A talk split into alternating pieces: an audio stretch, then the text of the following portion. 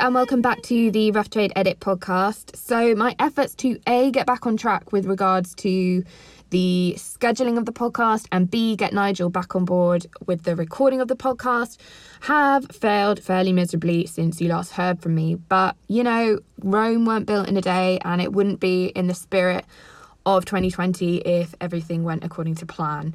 Um, but anyway, I'm sure those things will fall into place. Certainly, the scheduling will. I'm desperate to get Nigel back. I'm going to keep working on that. But, you know, restrictions permitting, we'll see how we get on. Um, but the main thing is that we are here now and we have Flavour of the Month and musical heavyweights IDLES crowned our top album for October. And to celebrate, I had a fun Zoom call with Joe from the band who chatted fondly of new album Ultra Mono in between chomps on a hotel cafe croissant.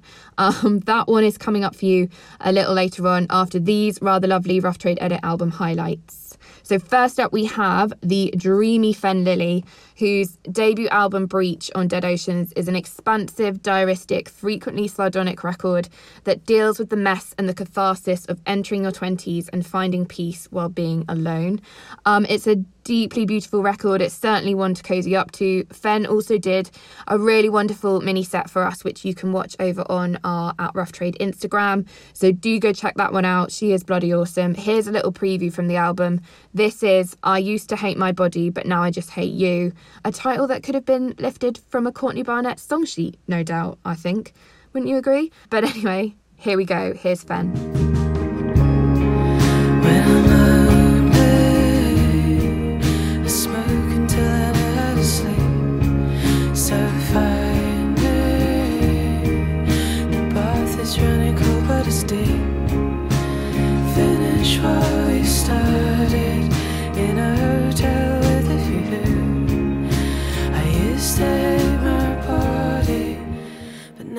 Just hate you.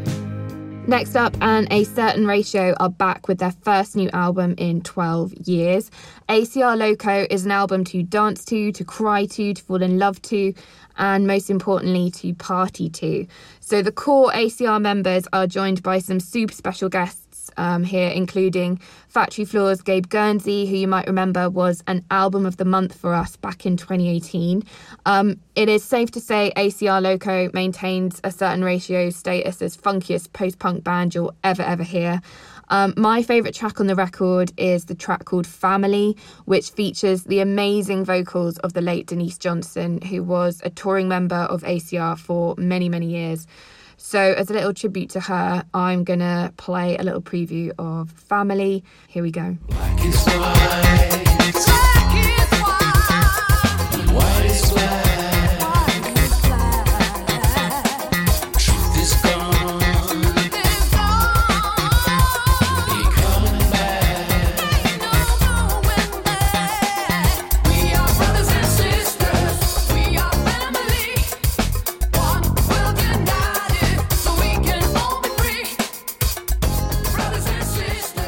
Next up, and we have Melbourne's Mild Life, whose evolution from debut album Phase sees them more disciplined, directional, and arguably more danceable than ever before on follow up Automatic.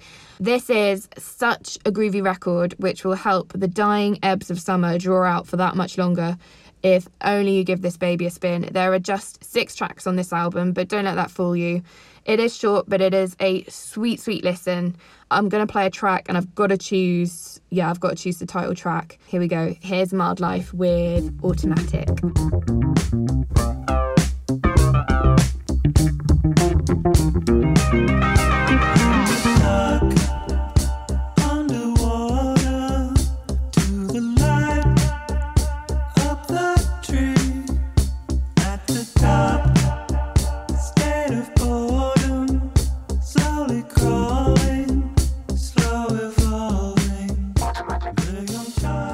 Finally, this week we have Mammal Hands, who draw on spiritual jazz, North Indian folk, and classical music to create something totally their own. New album Captured Spirits is super, super captivating, and Mammal Hands offers something really, really different. Their music puts you in this sort of beautiful trance that you are just very, very willing to submit to and listen to it. Check out this little piece of paradise. This is Mammal Hands and Chaser.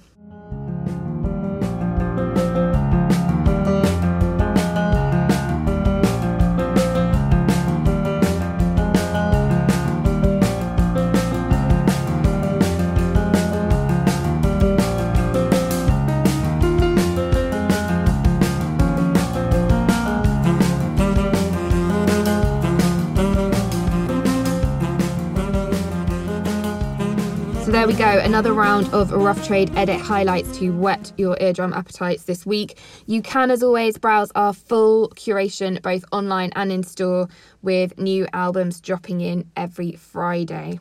So, to close the show this week, early in September, I, in fact, it was the morning after IDLES had performed their live streamed gig at Abbey Road Studios. Um, I jumped on the phone with frontman Joe Talbot to discuss all things Ultra Mono, success, unity, and self assessment. Thank you so, so much for listening. Enjoy this one with Joe, and I will catch you in a couple of weeks.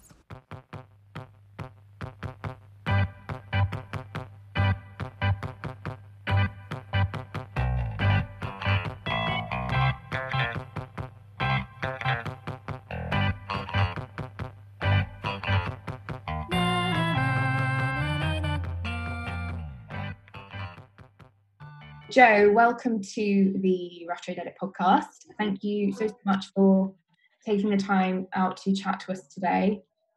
I know you've just come off a heavy weekend of performing finally um, in Abbey Road for the live stream session. Mm. Um, how did that go? I imagine it was was it pretty surreal, like being together again and playing live, albeit for an audience that you couldn't see. Uh, hello, thanks for having me. yes, it was weird. The lighting set up by the film crew, uh, friends of ours, made it it look like a giant microscope. I felt like a little ant in a petri dish. Um, so yeah, it was it's intensive, you know, and we we wanted we want it to be the best it can be, which is nerve wracking when you haven't you've only been practicing for a month. You know, we did 192 shows last year, and this year we've done none. Well, three now. Yeah. So like we were, we were understandably rusty, but I, I want everyone to feel like they're getting their money's worth. So it was good. It was a good challenge. I'm glad it's over. Is it weird that you can like, I guess, see people's reaction? Is that quite a different thing to contend with? Yeah, our shows are very much a dialogue. You know, like we we we we bleed off. Yeah, we we feed off each other. You know, mm-hmm. and um, it's a very one way thing. But we wanted it to be different to a show. You know, we didn't want to try and pretend it was a live show. We wanted to give people the sense that they were watching an intimate test on us. It was it was a document in time of us trying our best not to be shit. This is what it was. That's what we wanted it to be. It's like a lock in. You're locked in on us. It's like, you know, no escape. We are under the cosh and everyone's there to see it. And that was it was it was stressful but it was invigorating and we needed it. I think your fans probably needed it too. Well, that's that's a nice thing to think, isn't it? Yeah. How are you and the band doing personally this year? I mean, it's no secret it has had a huge effect on live music and kind of the arts community. Are you kind of keeping buoyant? Has the album kind of given you maybe a bit of solace kind of focus outside of the pandemic bubble? Yeah, I mean, I'm not one of those people that like I don't have like this big picture complex where I worry about things out of my control in that sense. What I do to be at peace is always to have a, a six to 12 month plan mm-hmm. and to stick to that plan. So when it happened, um, we just changed that six to 12 month plan um, immediately well in advance of it being shut down. We knew it was going to happen, so we put everything we could in place to to stay busy. To, sorry, to stay busy, and also to show our gratitude, just how fucking lucky we are, mm. because we're one of the 0.01 percent bands that could just carry on. You know, we knew that people were going to buy our album on pre-sale. Mm. You know, we knew that we could do a couple of like YouTube channel, TV show type things, and you know, just keep people connected and and and entertain ourselves as well as our audience. we're just really grateful that we can. So we did as much as we could in that time, as well as stay sane. And like you know, personally, I started going for walk, three-hour walks every morning, um, and start uh, c- continued boxing and and all that stuff. But mm. like underneath is just a sense of relief that we we're lucky enough to be able to can continue being musicians. Um, and you know, we, we can't predict the future, but we're all right for now, and we're really, really grateful. Yeah. But it's it's all right, you know. Like a lot of people around me, no one I know. I've got friends who have like whose careers are completely in turmoil, but they're not like starving to death. But everyone I know is kind of taking it as a as a point of just staying sane, really, mm. and healthy, because um, it's a long haul and there's a lot to process. It's a lot of grieving going on, you know. So uh, yeah, we just kept afloat and kept grateful. Okay. Um, so we're at the time of recording just over, I think, three weeks out of the release of Ultra Mono, third album. Um, I was reading um, the essay that you wrote, which was included on the inside of the album packaging, and it really honestly kind of explores the new writing on the album. Um, to me, it's kind of sharing this awareness of an appreciation of which you kind of just spoke about there, uh, the success that you've achieved as a band so far, um, as well as this awesome admiration for the community that's been born around you. Yeah. Just rewinding back to when Joy as an Act of Resistance came out in 2018, did you ever get a sense of, because you spoke about the fact that you had this kind of plan we always do this plan. Did you ever get a sense of just how big that was going to be before it was released? Is that something that you were ever or could ever prepare for? Yeah, yeah, absolutely. You've got to prepare for it. Like, put it this way, like a campaign like that. Like, obviously, our, our album campaigns are nowhere near as expensive as other bands our level. Like, we, we, our team, like my, my best friend Marco, our manager, doesn't spend loads of batshit money on shit that you know not going to get loads of billboard adverts everywhere that no one's going to look at. Not yeah. to say we didn't do billboards, but you just do them in the right place and you, you mindfully choose what goes on them. And you don't, you know, we're like we, we're, we're a certain kind of band with a certain kind of audience, which means we can be playful with our campaign and and we rely on we we we survived on word of mouth for so long that we don't need to enter ourselves in that world as much. It's not to say that we haven't, with Ultra Mono, spent money on our campaign. Mm. But whatever, you spend over 500 quid on a campaign, it's expensive, right? Really, realistically, it's a lot of money. So you put that money into a campaign, you're obviously doing it for a reason because you think it's going to help spread the, the message of your album, sell more copies of your album, and get more people to your shows that in mind, you've got to book your shows at least six months in advance anyway. Sure. So you got to you got to back your own horse. You got to be like, yeah, now we're we're a uh, we're a. Uh, uh, I'm trying to think what that venue's fucking called now. the one, no, the one before that, the fascist headquarters, London. It used to be a fascist fascist um, headquarters. Brixton. Not no, it's, it's smaller. It's the one that it's got a big ego. It's that it was either Nazi or um, the fascist group. Oh, uh, I I should know this. Yeah, it's you, you know the venue. Yeah. It was used in in the scene. I think it was anyway. In uh, uh, Peaky Blinders. Apparently, I haven't seen it. Oh. I, I'm oh, like I didn't know know it was that building. I've seen the episode. Yeah. Anyway, basically, um, you got to book the, those venues in advance, estimating what how many tickets you're going to be worth. Mm-hmm. You're not selling that at that point because your album's not out. Journalists don't write about you until you've released an album, really, um, unless you're like Woo Lif. You know what I mean?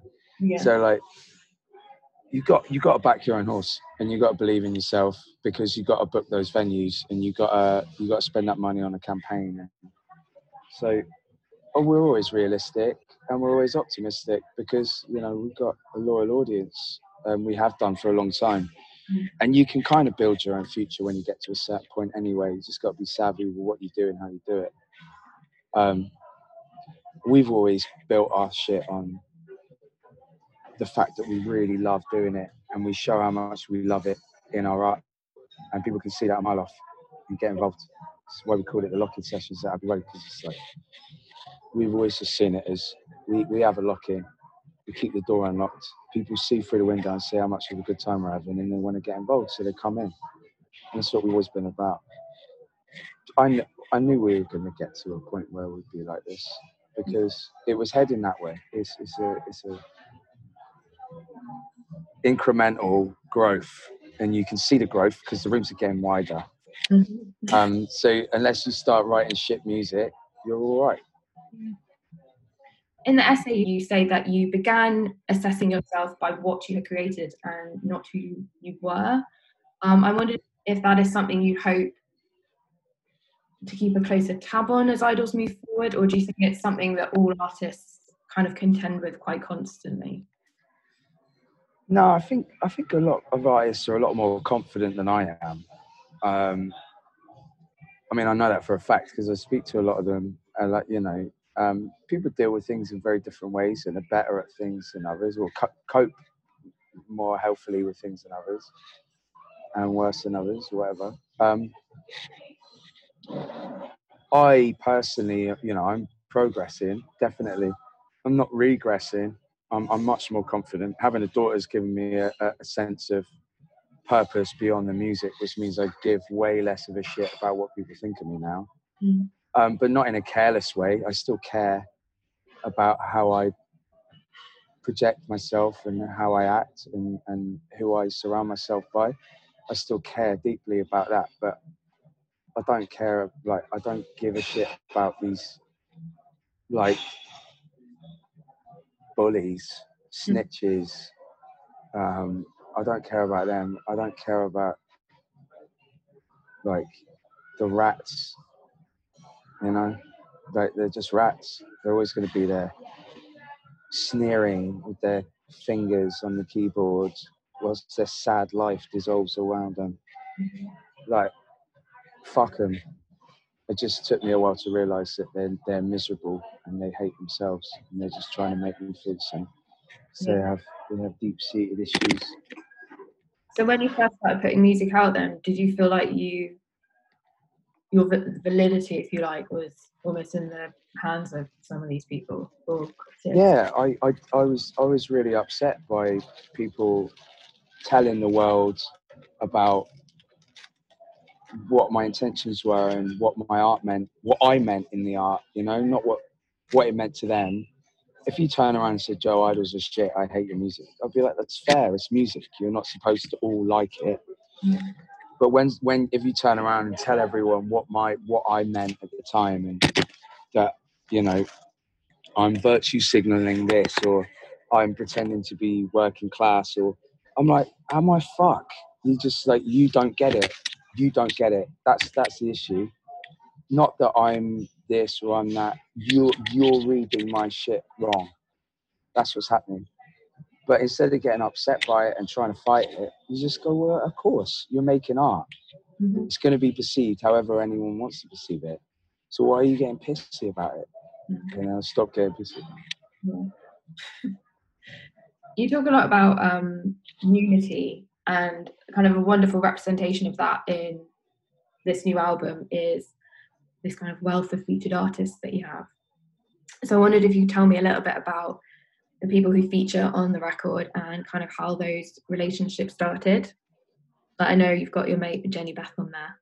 She spoke about you and I spoke to her back in March for her record. That seems like a really nice thing. Well, let's start with Jenny Beth because I love her. Um,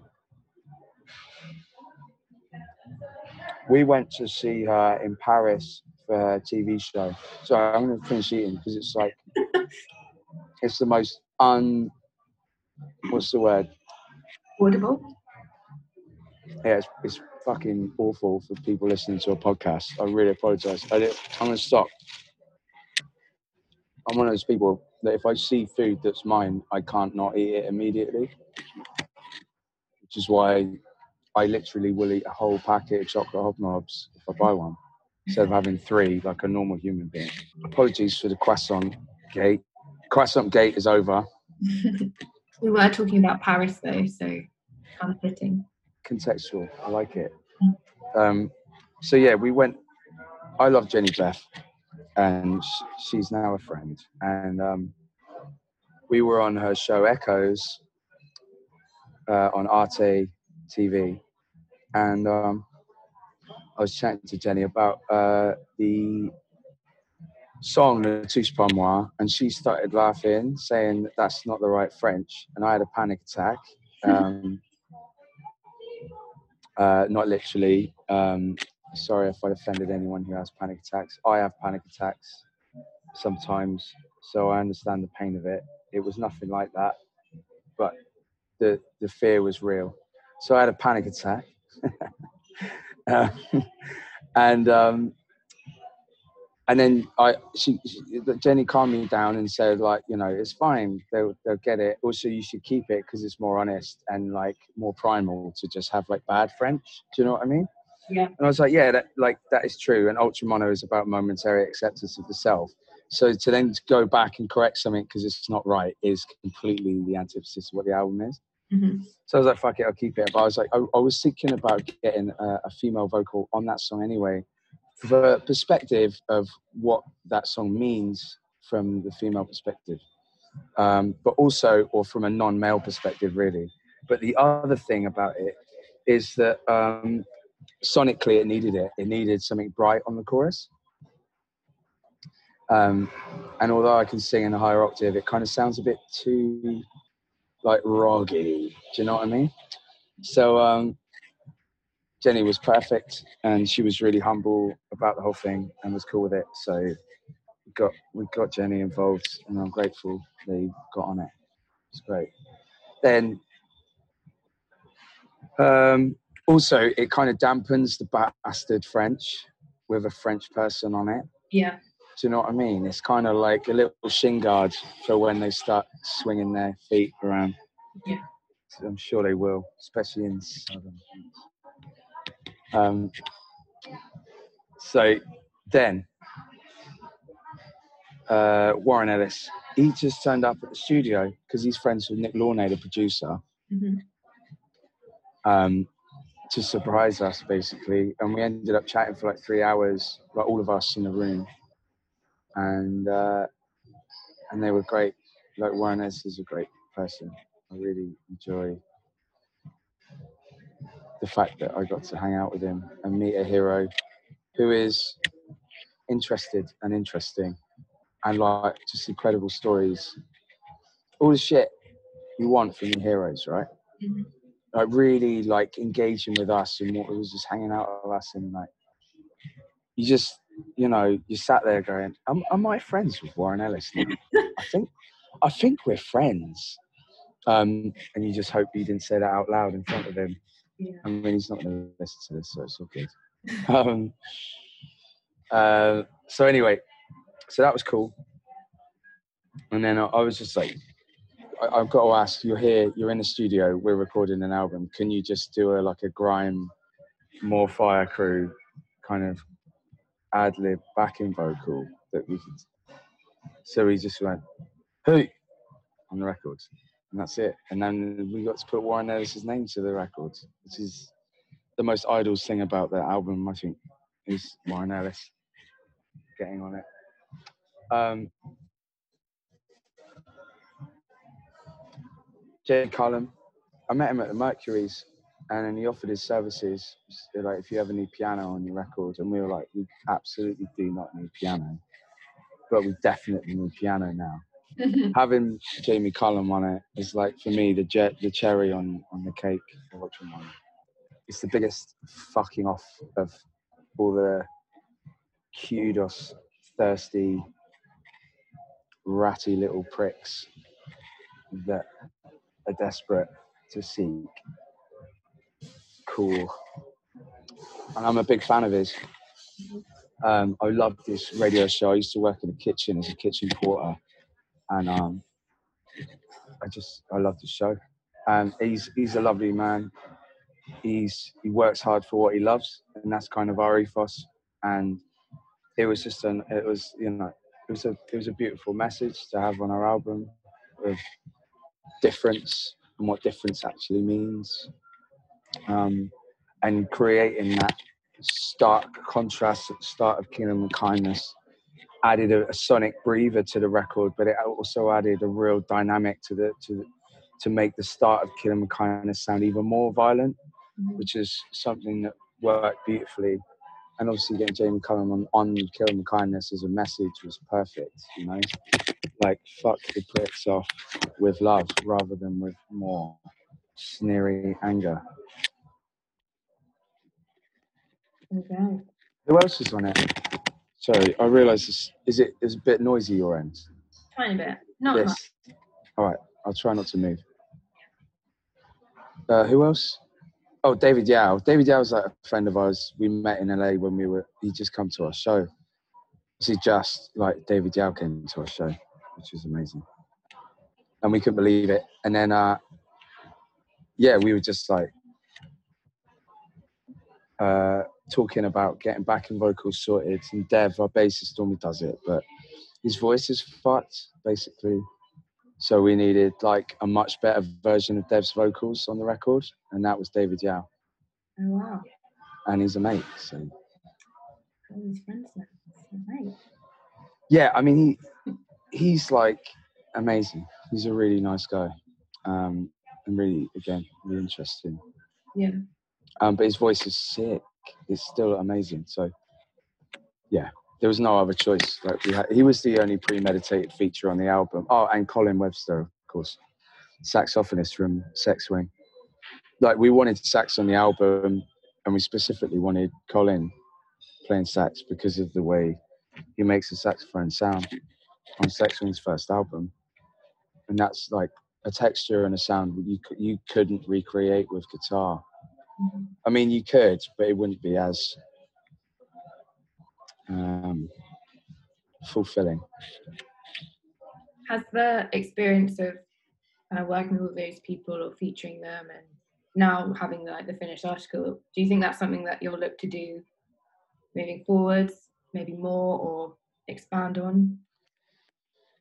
No, no, I don't want to collaborate IDLES wise ever again, really. I mean, production wise, we're definitely moving in the right direction. Um, but yeah, like Kenny Beats and Nick Launay was a beautiful combination. It's exactly the the record sounds almost exactly how we wanted it to sound from the start, from the concept of Ultra Mono is just a title. We first talked and focused on the sound of the album, so that was imperative to us that we got that right, and it worked. Um, but getting other people enrolled, like if it's for texture, yeah, like Colin Webster, David Yow, Jenny Beth, they're textures, you know. I, I don't think I'd ever want to rely on another singer or anyone doing verses or anything like that. We tried that, it just doesn't work for us. It's not right. Collaboration is about a breadth of sound that you can't get with what you've already got. So you collaborate to, to make it what it's supposed to be. Mm-hmm. But um, I think that's that's what IDLES. That's how it works with collaboration with us. But I think getting people to do verses and shit just doesn't work. Yeah. Um, so yeah, I mean, I definitely we're gonna get more sax involved. Um, and maybe like I'd love to work with cello. I'd like to get cello on on a track. I don't know any cello players. Do you know any cello players? No, I play the flute. Not We can get some flute on if you like. Fuck it. Sweet, thanks. Um, so yeah, we we'll collaborate, but like mindfully, not just do it because it's like another rapper or singer or anything like that. I don't think we'll yeah. do that. Yeah. There's like there's such a buzz around IDLES. I guess it always has been, but it just seems to grow every time. You know, when you hear there's a, a murmur of a new album, a tour, a video, even like a piece of merch, there's kind of this excited wave that kind of ripples through your community. Mm. I guess now that fan base is so large, do you feel like there's an increased pressure at all to kind of provide and succeed come September the 25th and kind of beyond? Or do you just kind of do it for yourselves and if people don't like it, they don't like it? Uh, it's a funny one. It's a good question. I know. I know what you're saying. It's it's not like oh, if they like it, they like it. If they don't, they don't. Like one of the things that people might not understand is that like this album's release would just be in coinciding with us touring all the time. So the the fact that like like because we're not touring, there's a lot more of a focus around its release as like it's under the microscope. Do you know what I mean? Like we are paying attention more to how many pre-sales there's been and how many stream tickets we sold and shit that is completely out of our hands really i mean i do most of our you know i do all of our art and design and i do a lot of our marketing stuff uh, or our manager and, and his partner do but i mean it normally, so once the album's done, like we're already on we're writing album four now, and like we've been putting quarantine time down to good use for writing. Um, I think we've always been quite good with focus and just focusing on work and, and doing what we love, which is playing live and writing songs. So this like focused on releasing, it's just really because it's down to quarantine and COVID. Yeah. Um, that being said, we do care. We do definitely care but like I feel a lot safer than I ever have before. We got a really like we got a really good crowd and like it's our best album. It is. It's our best album. So like I did like to me, if it's the best album, it's the best album. No one else is gonna convince me it's not. Yeah so like, I'm just like, yeah, this is it is our best album. Might we might not get as good reviews as Joy or whatever, but it's not as good as Ultra Mono because we're more fluent in IDLES now, and it's the best album we could have made, and mm. it sounds exactly how we wanted it to sound. It's not something I could say for the first two albums. Um, it's concise, it's beautiful, it's exactly what I wanted it to be. It says what I wanted to say. Yeah, so like I I just think we're safer because of our audience. That's it. We're safer to to to carry this on as a career, mm. which is amazing. That's really exciting that you that's your best album. I think that makes it more exciting for people that are waiting to listen to it. Yeah, yeah. I mean, the yeah, I'm excited. I haven't listened to it in its entirety for a while. It is definitely our best album, without a shadow of a doubt. The songs that people haven't heard are fucking sick. They're like amazing songs. It's a great album. Yeah, I listened to it about half an hour ago. Oh yeah. Great. I love it. Is, Model Village is definitely my favourite song though. Is it? Mm. Ah. The the angry the angry song. Yeah, I don't know if it's because I'm from a village, so I like pull in some, try and relate some of it to that. I don't know. It's weird. Yeah, well, I mean, I, I grew up in Devon, which is like a village. Um, and now just it feels like England is just one big village. Yeah. Full of kind of subdued racism and, and violent racism and violent xenophobia. But there's just this sense of like wanting to wanting to preserve this idea of England that never existed. It's just a bit odd and scary. Um, but yeah, I mean, growing up in Devon was a strange, strange time. Mm. A lot of beautiful people in villages, um, but the nature of the village is a dangerous beast. Yeah, I agree. In England. Yeah. Where did you grow up? Hampshire. Hampshire. Yeah. Just outside Winchester. Winchester. There's a good uh, there's a good album. What's it? Winchester Cathedral. Yeah. Like clinic. That's a fucking great album. I don't know Hampshire though. Sorry, I got no, I got no vibes. Sorry. It's just where you get the boat to France and stuff.